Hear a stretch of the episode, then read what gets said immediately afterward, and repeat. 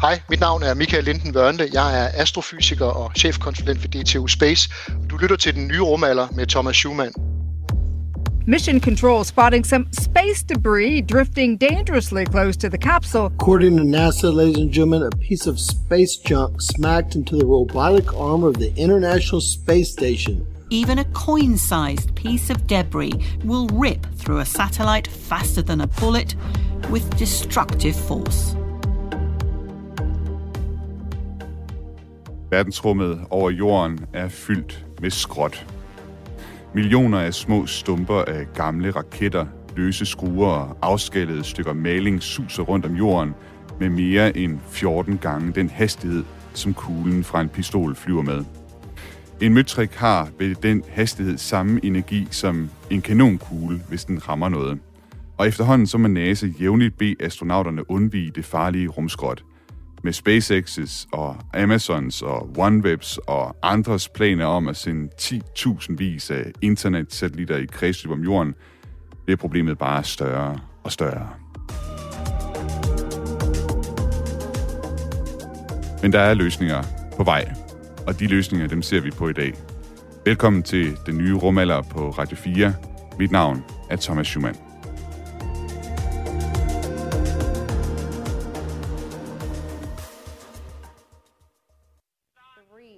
Two, one, ignition. There's the booster kicking in, and liftoff. Liftoff. Just spectacular. The launch of Shenzhou twelve spacecraft heading to the Chinese space station. The divine vessel. Sådan lød det for små syv timer siden, da tre kinesiske astronauter blev sendt i rummet klokken tre toogtyve dansk tid med kurs mod den nye kinesiske rumstation. De tre astronauter hedder Nie Haisheng, Liu Boming og Tang Hongbo. Og faktisk lige nu er de i gang med at koble sig til den rumstation, den helt nye kinesiske rumstation. Jeg har et live feed kørende her på YouTube.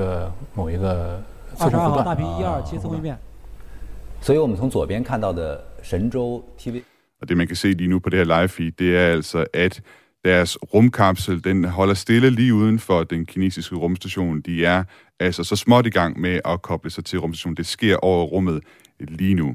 Til sidst i udsendelsen, så ser vi nærmere på den kinesiske rumstation, og hvorfor Rusland gerne vil sende sine kosmonauter derop også, og hvad det betyder for samarbejdet med U S A på den internationale rumstation. Og så kan det være, at vi runder nogle andre historier fra rumfartens verden, hvis det er, vi får tid til det. Hvis du øh, har et spørgsmål i løbet af dagens udsendelse af Den Nye Rumalder, så kan du skrive ind på sms. Du skriver til fjorten fireogtyve. Start beskeden med R fire, et mellemrum, og så din besked. And Sarah, we copy the uh, objectives farther than predicted, and you want us uh, zippers closed and visors down at this time.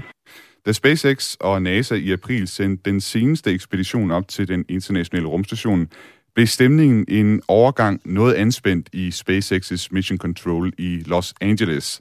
På computerskærmene kunne de se, at der var risiko for, at astronauternes Dragon-rumkapsel kunne støde sammen med et stykke rumskrot.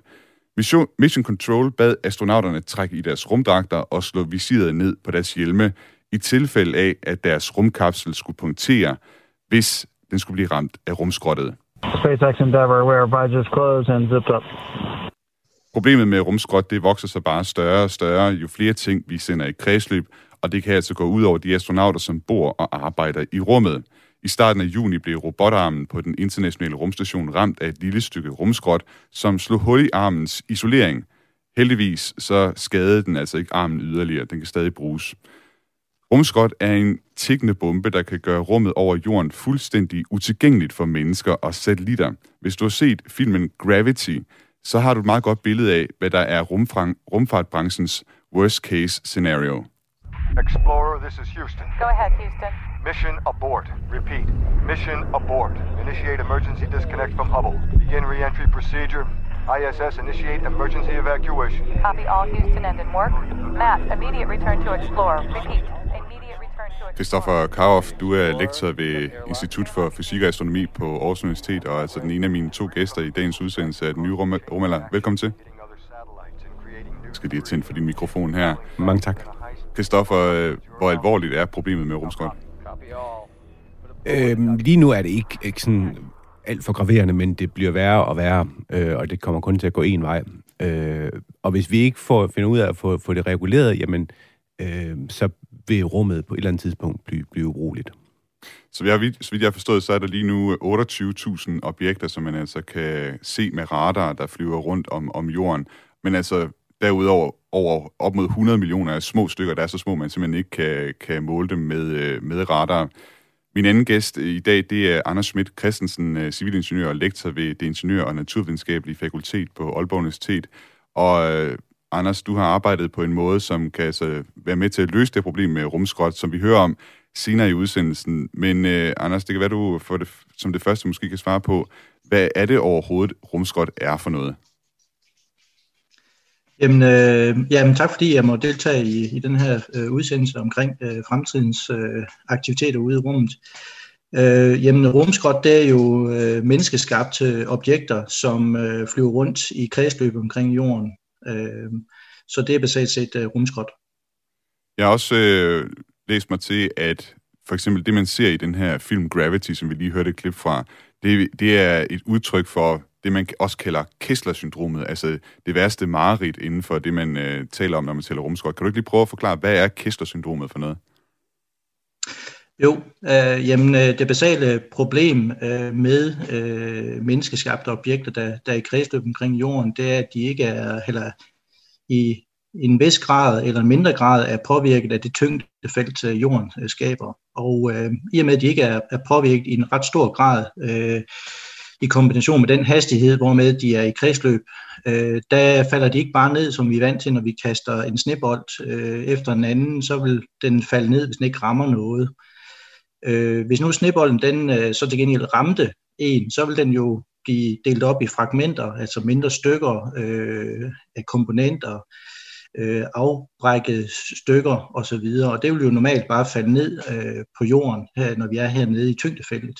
Men ude i rummet, øh, i kredsløb, der falder det ikke ned. Og det vil sige, at øh, når det så farer rundt med de der femogtyve tusind kilometer i timen i kredsløb, og så igen rammer noget af det, øh, øh, det rumskrot, eller det fragmenter, der er kommet fra den oprindelige, øh, for eksempel, eller andre objekter derude, jamen så genererer det endnu mere øh, rumskrot. Og det giver sådan en eksponentiel effekt, som Kessler identificerede i nitten otteoghalvfjerds. Altså simpelthen sådan en kaskadeeffekt af, at det simpelthen bare kan generere mere og mere rumskrot, indtil nærmest hele rummet det er utilgængeligt på grund af, på grund af alt det rumskrot, der, der flyver rundt. Det er præcis. Ja. Jeg har, jeg har før øh, over for mine kolleger, når jeg skulle beskrive det her problem med, med rumskrot, sådan prøvet at, at beskrive det lidt ligesom, øh, man kan sige, rumfartens øh, problem med, eller det er rumfartens udgave af global opvarmning på en måde. Jeg har lige nogle punkter, som jeg synes, hvor der er nogle gode sammenligningspunkter, Kristoffer, som jeg tænkte, du lige skulle være med på her. Altså lidt ligesom med C O to, så, der bliver udledt i atmosfæren, så efterlader vi altså mere rumskrot i rummet, end naturen alene kan fjerne øh, inden for en overskuelig tidshorisont. Og så det her, som øh, Anders var inde på, altså rumskrot kan skabe mere rumskrot, og kan skabe den her øh, kaskadeeffekt. Det er ligesom også med drivhusgasserne, de varmer atmosfæren op, kan frigøre metan, som så varmer atmosfæren endnu mere op og frigør endnu mere metan og andre drivhusgasser. Og så er det først for nylig, at det her problem det er blevet anerkendt i rumfartverdenen, og hvor det er, at, at spillere og aktører de sådan er ved at prøve at finde nogle løsninger på det, men der er ikke rigtig nogen samlet indsats endnu. Og så er det utroligt svært at fjerne rumskrot, ligesom det er svært at fjerne C O to fra atmosfæren, og ja, som øh, vi også var inde på, rumskrot kan gøre øh, rummet over jorden ubeboeligt, ligesom klimaforandringerne kan gøre jorden ubebo- ubeboelig. Er det sådan en øh, nogenlunde sammenligning, Kristoffer, det her? Det synes jeg er nogle, nogle gode analogier, ja. øh, du kommer med der, helt bestemt. Øh, C O to har en, en øh, levetid i, i atmosfæren på cirka hundrede år, øh, så det vil sige, det vi C O to putter ind i atmosfæren nu, men det bliver der op i, i hundrede år. Om hundrede år, så er, det, så er det forsvundet, og så er der et eller andet naturligt niveau tilbage, hvis, hvis vi ellers stopper med det. Øh, rumskrot, det, det er lidt anderledes, fordi det afhænger meget af, hvor høj bane vi, vi sender det op i. Øh, sender vi det op i rigtig høj bane, så bliver det der for evigt. Øh, hvis du har sådan en, en, en satellitmodtager på dit tag, som du bruger til dit fjernsyn, så, så kobler den op på det, vi kalder en geostationær satellit. Det vil sige, at du hele tiden skal pege din parabolantenne mod samme sted på himlen, for at pege den mod den her geostationære satellit. Øh, og de befinder sig rigtig langt væk fra jorden, seksogtredive tusind kilometer. Og der bliver de ved med at være for altid. Øh, så så, så der, der skal man gøre noget aktivt for at få dem væk fra. Mens de, de satellitter, der befinder sig tættere på jorden, øh, og for eksempel rumstationen også, der har en højde på, på tre hundrede til fire hundrede kilometer, jamen de falder ned. Øh, den her Delfini et, som vi sendte op med Aarhus Universitet, den faldt ned efter to år, og det var endda længere end, end forventet. Og de her disco-satellitter, som vi sidder med, jeg har lige siddet der og lavet sådan en levetidsberegning på den første, og den siger to og et halvt år. Måske lidt mere, men, men, men man kan sige, der er problemet begrænset, fordi vi skal bare vente et par år, og så er de faldet ned igen. Og de falder ned, hvorfor? Fordi at, at selvom de er ude i rummet, så, så er der en lille smule atmosfære derude, der er en lille smule luft, som giver lidt luftmodstand, og derfor bliver de hele tiden bremset op. Øh, men jo længere du kommer væk fra jorden, jo, jo, jo mindre stof er der, jo mindre er tætheden, og derfor er, er luftmodstanden øh, mindre. Og kommer du ud i den her geostationære bane, så er der altså ikke nogen luftmodstand. Into worlds where peril and adventure await us. Power and telemetry nominal. Anders, øh, du har jo arbejdet med et eksperiment, som skal være med til at løse det her problem, og det skal vi høre om lige om lidt. Men først så skal vi lige høre et, øh, et lille klip her. five, four, three, two, one. And we have liftoff off of Antares.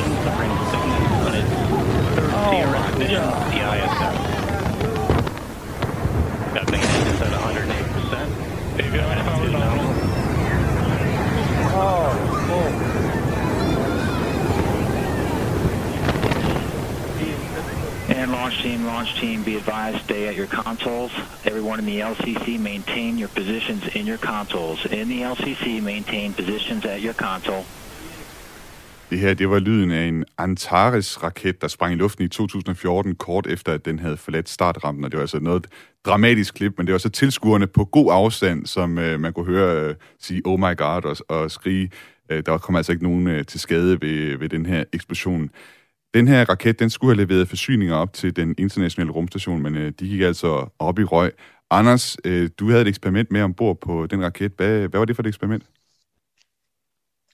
Jamen det er rigtigt, jeg får helt kuldegysning af at, at høre uh, klippet igen. Uh, jeg sad uh, online og, og, og hørte det i realtid dengang, så ja, det var rigtig meget spændende. Uh, vi havde en, uh, sammen med vores uh, samarbejdspartner GomSpace, uh, havde vi GOMX to med op, som er sådan en uh, to U Cube-satellit-platform, uh, som uh, de udvikler på, uh, og har egentlig sendt mange opsendelser omkring på uh, i løbet af...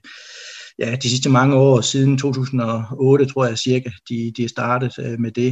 Øh, og der havde vi faktisk sådan en, øh, en vindbremse med øh, på det her GOMX to-modul, øh, som så desværre øh, var en del af, af den her eksplosion, øh, som, som vi lige har hørt.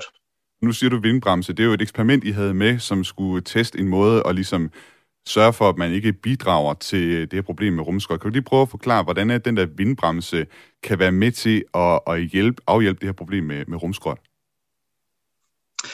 Ja, øh, jo. Øh, jamen, øh, i forbindelse med en konference, jeg var til i to tusind og otte, fik jeg en idé øh, sammen med min kollega Lars Damkilde omkring at, at lave sådan noget, et selvudfoldeligt system, som ikke kræver noget energi. Og det smarte ved det var sådan set, at det ville både kunne virke i et tyngdefelt og i et ikke-tyngdefelt, plus i vakuum og, og atmosfærisk tryk. Det havde jeg sådan snakket med GomSpace om der i to tusind og ni til ti-agtigt, hvor vi så faktisk fik en idé om, at vi ville udvikle sådan en vindbremse, altså egentlig basalt set bare et bremsesejl.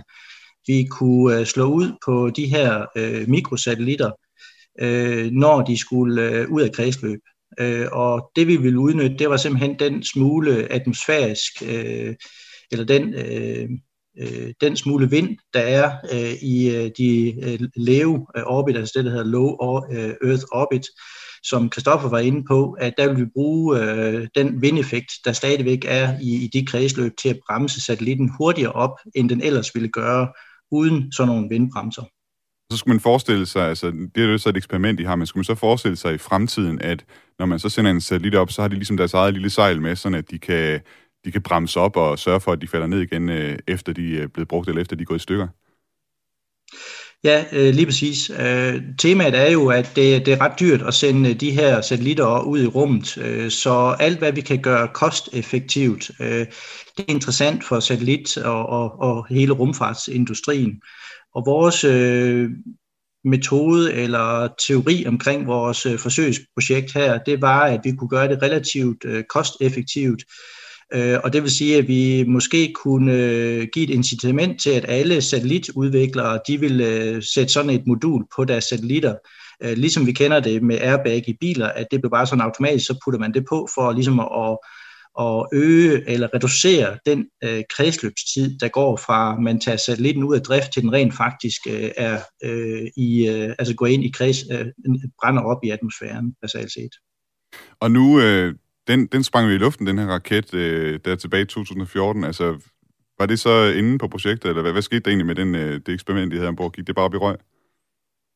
Altså lige præcis, den prototype der overlevede faktisk, og vi fik den faktisk prøvet i laboratoriet op ved GomSpace efterfølgende, så både deres satellitter og udstyr i satellitten overlevede faktisk den enorme eksplosion, hvis man ser videoerne fra det. Så, så er det ret fantastisk, at det faktisk overlevede, og siger også noget omkring siger, den beskyttelse, de bliver underlagt under opsendelse. Så det virkede faktisk rent øh, øh, mekanisk og, og teknisk, men øh, projektet, der kunne vi ikke finde flere penge til at, at få et, lavet en ny øh, opsendelse af den samme prototype. Men det førte så over i, at vi indgik i et samarbejde med et større konsortium af, af Horizon tyve tyve-projekter, øh, eller i, i et Horizon tyve tyve-projekt med blandt andet Airbus, hvor vi så fik lov til at teste vores øh, øh, princip op imod to andre principper. Et princip omkring øh, en raketløsning og en, øh, en, en princip omkring en, en elektromagnetisk øh, løsning.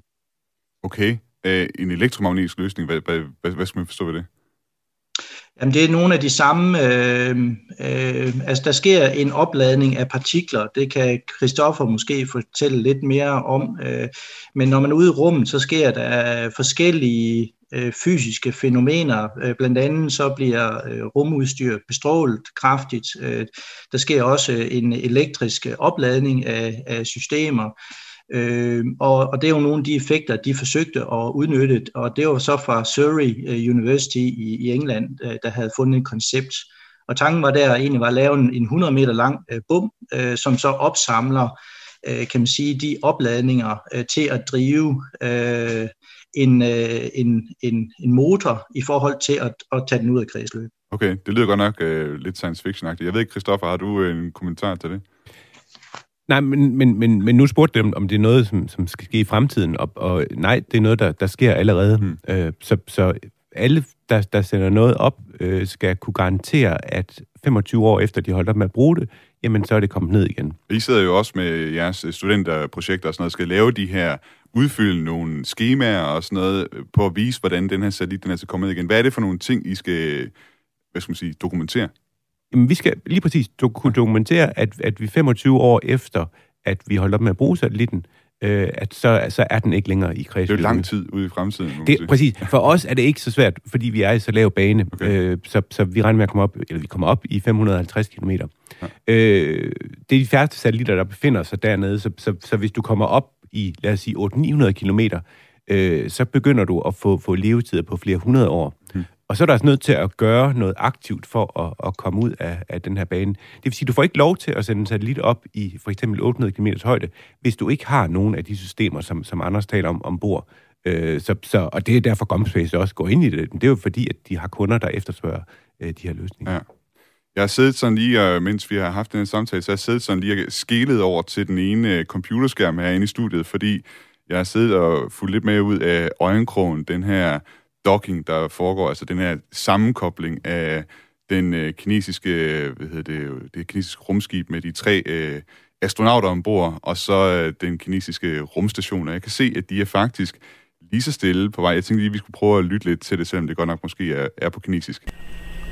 Kan I se, at det sidste kobling er meget, meget. Det sker altså lige nu, man kan se inden fra ringen, eller hvad skal man sige, fra rumskibet, den bevæger sig langsomt, meget, meget blidt hen mod rumstationen, og nu sætter den sig fast. Det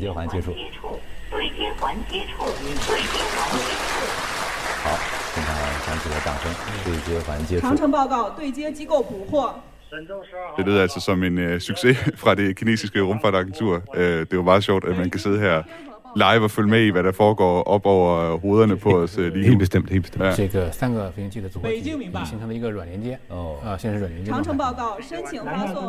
Vi får jo desværre ikke så meget ud af, hvad der bliver sagt her, kan man sige, fordi det er jo, det er jo på kinesisk. Altså, du skal jo faktisk have med her, at, at Kina er i gang med at gøre noget, som NASA faktisk ikke kan. Altså også en menneske op på, på rumstationen. De skal have SpaceX til at gøre det for dem, eller, det er rigtigt, eller Rusland, eller sådan noget. Ja, så. Ja.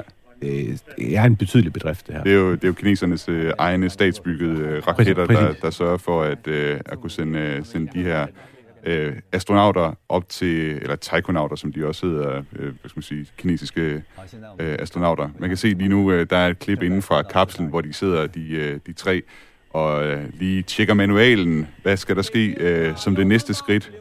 Den er altså sat sig fast udenpå, altså på den her... Det er sådan en sluse, man sætter sig på i virkeligheden, ikke? Og så tager det noget tid, for det ligesom skal binde sammen på en eller anden måde, og så, så kan hvad hedder det, døren ind til rumstationen ligesom øh, åbnes derefter. Nu, øh, vi taler om rumskrot, ikke? Og det er jo faktisk øh, af hensyn til sådan nogle astronauter her, at øh, man er meget optaget af rumskrot, ikke? Hvor, hvor stor en øh, risiko er det for, for astronauter, øh, rumskrot? Øh, det er en stor risiko. Øh, altså, rumstation, altså den internationale rumstation, som, som vi er en del af, øh, er jo blevet ramt en håndfuld gange, eller sådan noget, og, og der har været trusler øh, endnu flere gange, hvor man har ændret rumstationens bane. Øh, så, så det er en, en, en betydelig øh, risiko. Kineserne, de er jo også blevet kritiseret, øh, blandt andet for, når det er, at de har lavet test af deres øh, missilsystemer. De, øh, for nogle år siden, så skød de en, øh, en satellit ned, en af deres egne satellitter ned. Øh, hvorfor er det, det vækker så stor fordømmelse ude i omverdenen? Jamen, fordi det, der sker, når man, man skyder en satellit ned, det er, at den bliver til tusindvis af stykker. Så i stedet for at have et stykke rumskrot, så har man så ti tusindvis af stykker faktisk af rumskrot, som man, man skal holde styr på. Øh, og, og, og de her nedskydninger, og der har også været nogle sammenstød mellem, mellem forskellige satellitter, øh, betyder faktisk, at du har nogle baner omkring jorden, som, som er ubrugelige, øh, fordi der er så meget rumskrot i de her baner. Øh, så... Øh, Men jo så også fordi, at, at, at vi har jo indtil nu formået at have rummet som, som ikke-militær zone. Øh, og når du begynder at vise, at du kan skyde andre ned, så ændrer du på det. Øh, og, og det ser vi også ske nu, at, at, at nu er rummet ikke længere øh, en ikke-militær zone. Nu, nu, nu udspiller der sig også sådan militær taktik derude. Og man kan også sige, når det er, at de sender øh, astronauter op, øh, altså som, de, som vi hører fra nu her, ikke? Altså, det er jo imod deres egne interesser i Kina i virkeligheden at skabe sådan noget rumskrot op. Det skulle man i hvert fald tro, ikke? Nu, det er også nogle år siden. Okay. Jeg tror, de har fortrudt den nedskydning. De har fortrudt den nedskydning. Det, det kan jeg ikke forestille mig andet. Så. Okay. Anders, jeg ved ikke, om du har en øh, sidder og brænder ind med en øh, kommentar på Zoom-forbindelsen? Øh, jamen, jeg er helt enig med Kristoffer. Altså, øh, det, øh, der er et par, par tilfælde af nedskydninger af de her satellitter, og det tror jeg, man er begyndt at lære af, at, øh, at det ikke bare falder ned... Øh, Så, så der, der tror jeg, at også at, at Kina, og der er kommet en, en, en global bevidsthed, også, det, det har også været noget af det, F N har været ude med, med de nye anbefalinger i forhold til at håndtere rumskrot, at, at der er kommet en større bevidsthed, også på tværs af, at, at det kan ikke blive ved med at gå. Så specielt de her militære, lidt aggressive nedskydninger, det er, det, det er uhensigtsmæssigt i forhold til, at, at det ikke falder ned. Hvordan er det overhovedet med sådan internationale regler og sådan noget for, for, for rumskrot? Findes der nogle bindende, bindende regler, Anders? Ja, nu har jeg ikke lige fået fuldt op på det, men jeg mener faktisk, at GomSpace har været med til at tage nogle initiativer, i hvert fald på national plan, i forhold til at effektuere nogle, nogle regelsæt, nogle anbefalinger til regelsæt. Det er jo sådan, at når vi skal op på sådan noget overnationalt øh, niveau, øh, på F N-niveau, så ved vi jo, hvor svært det kan være at få ratificeret øh, regler på tværs og få de enkelte lande til at respektere de her regler.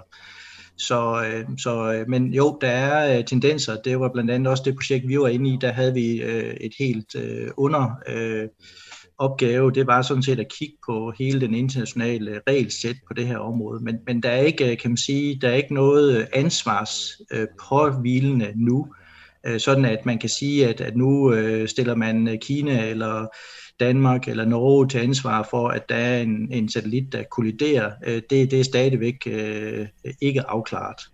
Jeg tænker, at vi har små tyve sekunder, for da vi skal have nogle Radio fire nyheder, men jeg tænker lige, vi hører lige fra, hvad der sker op i rummet over os med den kinesiske docking her, som de i løbet af de sidste par sekunder. 对，这个时候已经是动作就比较对比较柔和柔和柔和了柔性的。My name is Jason Wright. I look for alien life in the universe, and you are listening to De Nu Roaming.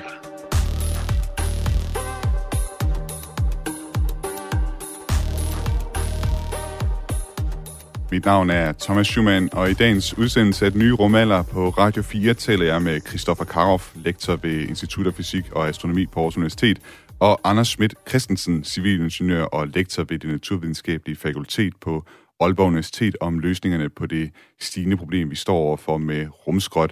Og Kristoffer, øh, du vil gerne lige knytte en kommentar i forhold til det her med regelsæt og sådan noget i forhold til rumskrot, som vi lige var inde på kort før vi øh, hørte Radio fire-nyheder.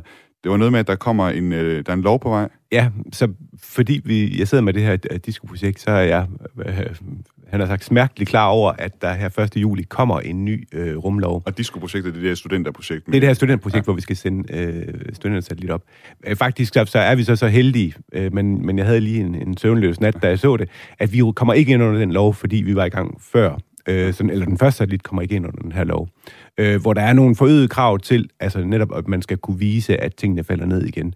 Og så er der faktisk også et, et, et krav til, hvad sker der, hvis man nu altså flyver ind i rumstationen og ødelægger noget? Øh, så skal man faktisk tegne en forsikring på fire hundrede og halvtreds millioner øh, kroner. Øh, så, så altså, reelt set vil folk begynde at kunne komme efter hinanden, hvis øh, stummer fra en satellit ryger, ryger, ryger hen i en, i en anden. Det har vi ikke set endnu, men, men, øh, men det Det må vi forvente, at det begynder så, at komme. Så det lader altså til, at der er noget regelsæt på vej, der er noget jura ja, på så, vej. Så, så det er Anders fortalt, at, at, at, at som GomSpace har deltaget i, at der skulle komme den her øh, nye rumlov, den, den, den står lige for at komme her til, til, til første juli. Og det er jo så for, at Danmark skal overholde de internationale forpligtelser, der er i forhold til F N, så skal man så på, på nationalstatplan implementere en, en lovgivning.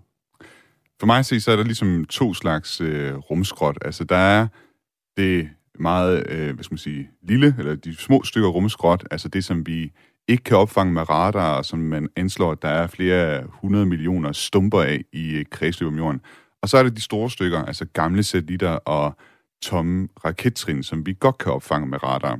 Vi skal nu høre fra to personer, som på hver deres måde har forsøgt, eller forsøger, at uskadeliggøre rumskrot, og henholdsvis det store og det, øh, og det mindre øh, rumskrot. Først så skal vi høre fra Ph.D. forsker Doris Grosse fra Australian National University i Can- Canberra. Hun arbejder på en, må man sige, meget science fiction-agtig løsning på at løse det her problem. Hello. Hi. Thank you for taking the time to speak with me. Yeah, no worries. Like what what topics do you actually want to talk about? Sort of space debris, I want like to spark, as a general uh, thing, or uh, just the specific? Particularly about the laser, you know, yeah. the, the laser technology. That's, that's what I'm interested in here. I instantly thought of this uh, scene from one of the Austin Power movies, you know, with uh, Doctor Evil preparing a, a, a laser on the moon to obliterate uh, Washington, uh, D C. This is the phase in which we put a giant laser on the moon. How, how far off are yeah. we with, uh, with the lasers that uh, you are currently looking at, uh, you know, trying to remove uh, space debris? Well, uh, the good news is we're far from uh, destroying, you know, obliterating uh, anything really. Um, the powers that we're looking at, because you actually don't need a lot of, well, you need a lot of laser power, but not like power that sort of, we don't want to explode stuff in space. We want to push it or nudge it a little bit. And because um, you don't actually need a lot of force to move things in space, um, the laser... It is a ten to twenty kilowatt laser, but it's not actually like blasting things uh, off, basically. The beauty with a laser is because it has to travel quite quite a distance, about one thousand kilometers to get to a piece of debris in space from ground. So the, the beauty of it is that with a laser light, we can actually um, keep it focused. And normally when light travels through the atmosphere, it kind of disperses. With laser light, we can keep it focused because it's coherent light. And we do that with another technology called adaptive optics. But yeah, it, you actually don't need much laser power to push something in space. That's why this technology can work. So, so the laser that um, our partner Electro-Optic Systems here in Australia is building um, is a ten kilowatt laser, and we're combining it with another um, commercially available ten kilowatt laser. So we're looking at a maximum of twenty kilowatts for that experiment. And that in itself is, of course, a very powerful laser um, on the ground for sure. Um, you know, like you have a few kilowatt lasers um, that are doing the laser welding in, in automotive industry and stuff like that. So, so it can be harmful, but of course we're applying it at a thousand kilometers. So there it won't cut things or it won't blast anything off. It will just gently nudge things mm-hmm. um, into a different orbit, because that's the point of it all. We want to we want to move things in space so they don't collide with other um, pieces of debris or satellites. The pieces of uh, space junk that you can remove uh, from orbit with uh, these lasers, how, how big are pieces would you be able to move around? It's, it kind of depends on, like, I mean, obviously we are looking for the demonstration for an easy piece. So we want a piece that's reasonably big or has a big surface area, but is not very heavy, so doesn't have much mass. So ideally, a thing like a solar panel would be ideal. So it has a big area, Um, but less mass. So we call this a high area to mass ratio. Uh, in principle, we can detect with the telescope things that are up to ten centimeters small. Um, and whether we can then move it depends on how much light will hit um, that little area, basically, and whether that's enough to move that mass in orbit. Um, and, you know, we can also, we can also detect really big pieces. Um, but then the big pieces usually are really heavy, and the ten kilowatts might not be sufficient to actually exert a force on a really heavy object to sufficiently move it in orbit. And and how far along are you with uh, developing a, a laser that can actually push or move around space debris in, in space? So on the one hand, not very far off. Um, we had a research project going as part of the Space Environment Research Center. It's a research, uh, a government-funded research um, with cooperation between universities and also um, commercial companies. And we had that running for six years, from twenty fourteen to just at the beginning of this year. Um, we unfortunately weren't able to demonstrate the pushing yet, but things are basically nearly ready to go. And we are actually now uh, looking for further funding, as it is with university research, um, to actually proceed with the experiment. So as a timeline, could we expect to see a, a system like this being operational within a year, say, or, or shorter even? A year would be possible um, if we were to pick it up right away. Um, but when we say operational, that means that we show the feasibility of it, um, meaning we show that the experiment works. But an actual operational system where you actually move space debris uh, in different orbits on a regular basis, that's still like five, ten years plus. Doctor Grosse, thank you very much for, for taking the time to, to speak with me and uh, sharing your your knowledge on, on uh, this very interesting topic. Thank you very much. Thank you very much for having me. Bye-bye. Bye.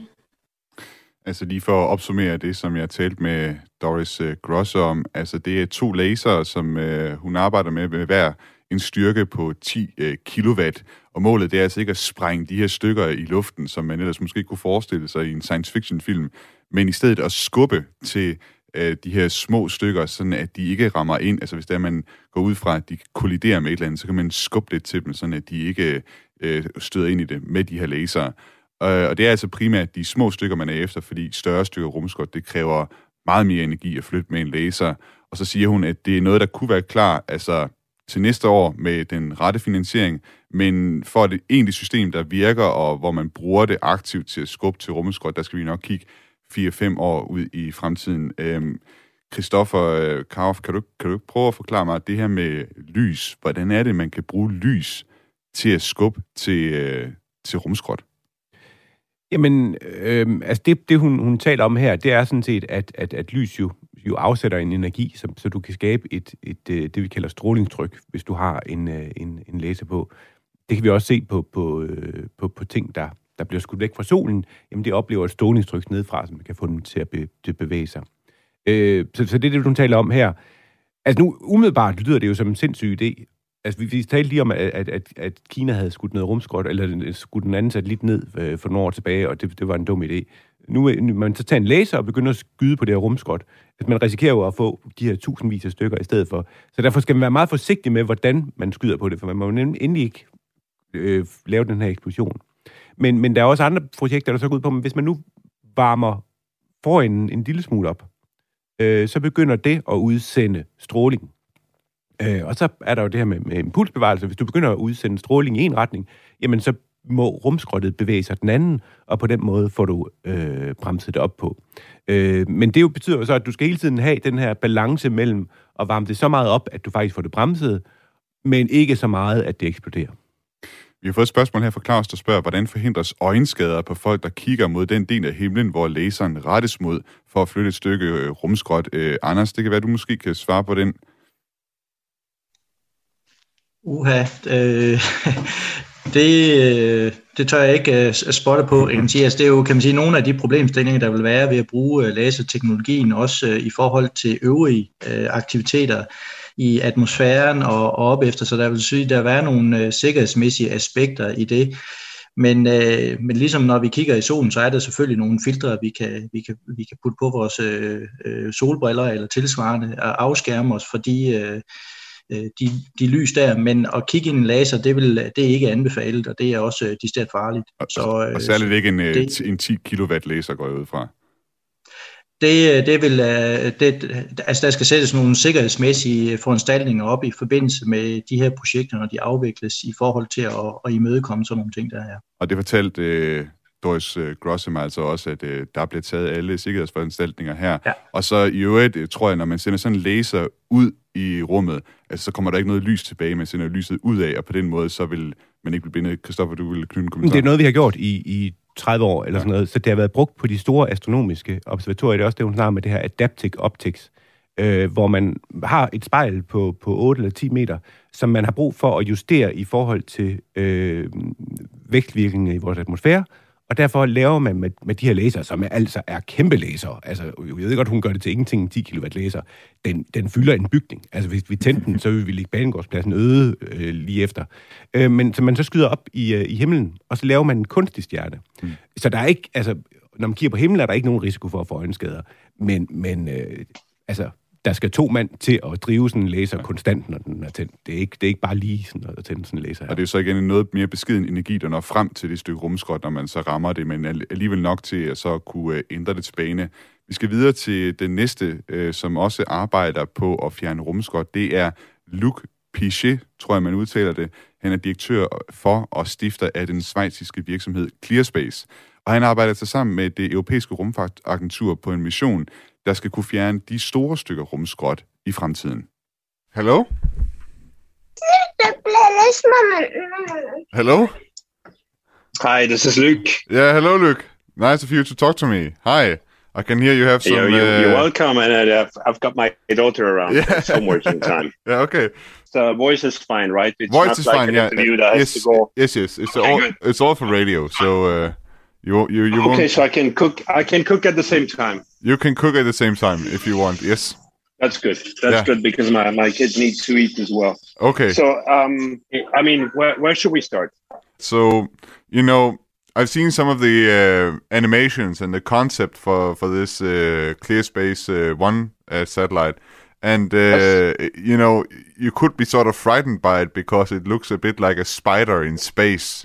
It does. Yeah, yeah it does. so we we we uh, the the the U K press called it the claw. The claw. right? Yeah. Yeah. Like the claw inspired inspired by the Toy Story movie where where um, you got this claw machine that picks up toys.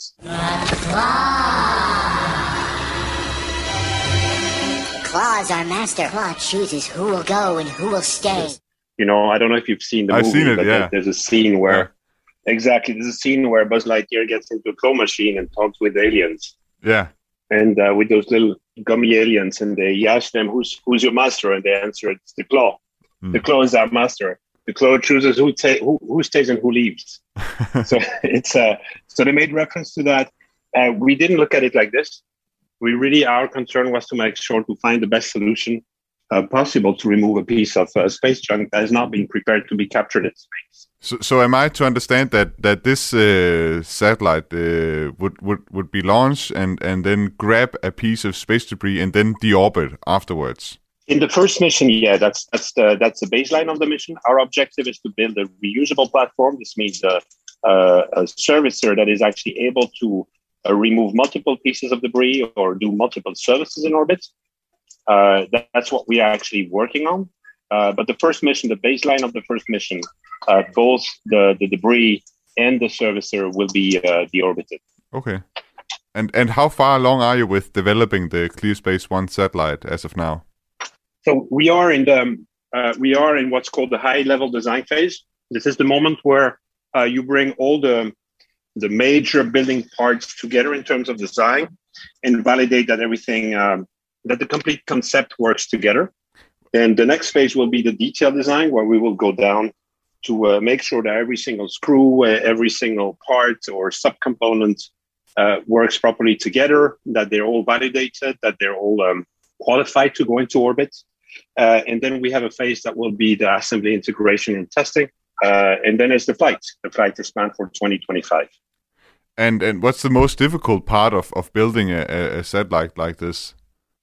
Well, the, the, the obviously the most challenging part of a mission like this one is uh, is the capture and the deorbiting of the of the space debris.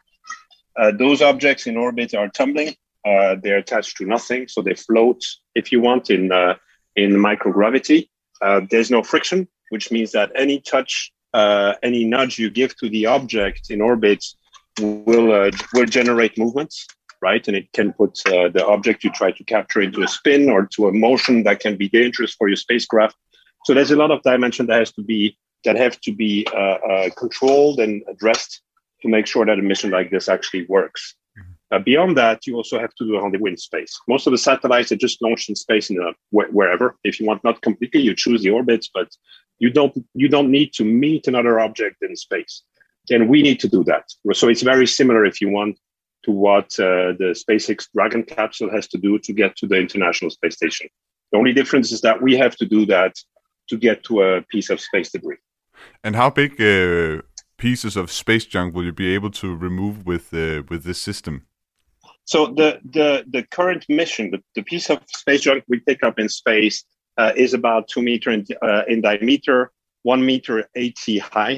Uh, it's about one hundred twenty kilogram. Uh, this is really, we took a relatively uh, simple piece of debris where, where there's no, no appendages, there's no antennas or things that point outside, mostly to de-risk the mission itself. Um, in the future, uh, we we will we will need to be able to remove also larger objects. There's a lot of relatively large objects in space, like for example um, the Envisat satellite from E S A, or, or um, rocket bodies from Russia. Uh, some of those objects are eight tons or nine tons uh, in weight, and they're tumbling. And also uh, go toward addressing the the, the needs that uh, Constellation could have in the future. Luc, uh, thank you very much for taking the time to uh, to talk to me about uh, the Clearspace uh, one satellite and the upcoming mission in twenty twenty-five. It's uh, going to be interesting to follow your, your progress. Thank you very much for taking the time. Yeah. Thank you. Det var altså Luc Piche fra Clearspace, som vi hørte fra her. Og lige for at opsummere, hvad han sagde, det er, at målet med Clearspace uh, One-missionen, som skal sendes i rummet i tyve femogtyve, det er lidt ligesom klon fra Toy Story, at den skal flyve op og fange rumskrot, så bremses det og få det til at styrte ned og brænde op i jordens atmosfære. Clearspace One-missionen er så den, som sagt, skal sendes op i tyve femogtyve, og de vil altså gå efter et objekt på det tidspunkt, der er to meter i diameter og som vejer et hundrede og tyve kilo. Clearspace One's er, er, Clearspace One er en demonstration, og satellitten vil altså brænde op sammen med rumskrottet, men i fremtiden vil Clearspace gøre deres rumklør genbrugelige, så de kan fjerne flere stykker end bare et enkelt af gangen. I fremtiden vil de også sigte efter endnu større stykker, altså gamle rakettrin, og også servicere de virksomheder og rumfartagenturer, som planlægger kæmpe konstellationer af ti tusind vis af satellitter, ligesom Elon Musks Starlink internetkonstellation af tusindvis af satellitter. Uh, Luc Piche, han sagde altså blandt andet, at en udfordring, det er, at rumskrot, det tumler rundt, og det kan gøre det svært at indfange det. Anders, kan du ikke lige prøve at uddybe, hvad er det, der, Hvad er det, der ved det her med, at rumskrottet kan tumle rundt, der gør, at øvelsen bliver så meget sværere? Jo, men altså typisk, øh, øh, det der sker, det er jo, at typisk man har nogle satellitter eller nogle moduler, som bliver løsrevet fra opsendelse, eller nogle satellitter, som simpelthen man mister forbindelsen til, øh, og som så får lov til at, at være i kredsløb. Og øh, forskellige ting kan, en ubalance i satellitterne og de her øh, rumdele, kan, kan forårsage, at øh, de begynder at dreje om egen akse. Altså de ligesom øh, vælter rundt, øh, mens de øh, altså har den her bane omkring øh, jorden. Og øh, den her øh, rotation kan være meget, meget, meget voldsom. Øh, og det er det, man kalder tumbling. Og øh, vi har lige fået et spørgsmål ind her fra Tommy Ligård, der spørger, kan man ikke bygge en flyvende blåval, som i James Bond øh, filmen og indsamle rundskrotter. Jeg kender ikke lige referencen her til hvilken James Bond film det må være, men øh, Kristoffer, kan du ikke prøve at kan du kan du give et svar på det, den her flyvende blåhval? Øhm, jeg kender heller ikke referencen til den, men men øhm, altså problemet er jo, at vi er, vi er ude i rummet, ja. øhm, så øhm, du du lever hele tiden under det her med, at måden at du kan komme frem på, øh, det er ved impulsbevarelse. Øh, altså man skal skyde noget ud for at bevæge sig ja, fra sit rumskib. Så, så hvis du kommer hen til et stort stykke rumskrot, jamen så skal du altså gerne have en masse, der er sammenlignelig eller helt større end det stykke rumskrot, du vil få. Ellers får du ikke flyttet på det. Ellers får du ikke, altså, så bliver det meget svært at, at flytte på det. Øh, så, så der er sådan nogle altså meget fundamental fysik, som, som det er svært at komme udenom her. Vi er ved at være inde i de sidste fem minutter af dagens øh, udsendelse af den nye rumalder. Jeg tænker, vi lægger det her emne ned og skal altså kigge lidt mere på den her anden store historie, som vi også har fulgt lidt med i dagens udsendelse. NASA, the National Aeronautics and Space Administration presents Aeronautics and Space Report.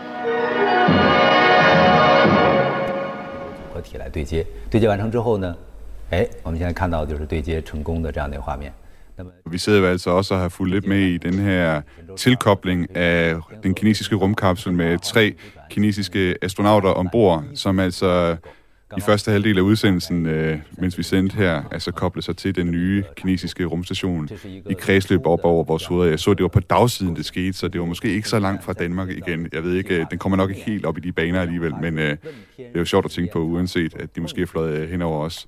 Øhm, vi har lige nogle øh, få minutter, hvor vi kan komme ind på det her, og øh, det, som jeg hæfter mig ved i den her historie mest af alt, det er, at russerne altså også gerne vil sende deres øh, kosmonauter op til øh, den kinesiske rumstation, og russerne, de er jo med i den internationale rumstation. De har været en vital øh, aktør i forhold til at bygge den internationale rumstation, og samarbejder jo med U S A og Europa og Japan også, øh, og Kanada på den internationale rumstation.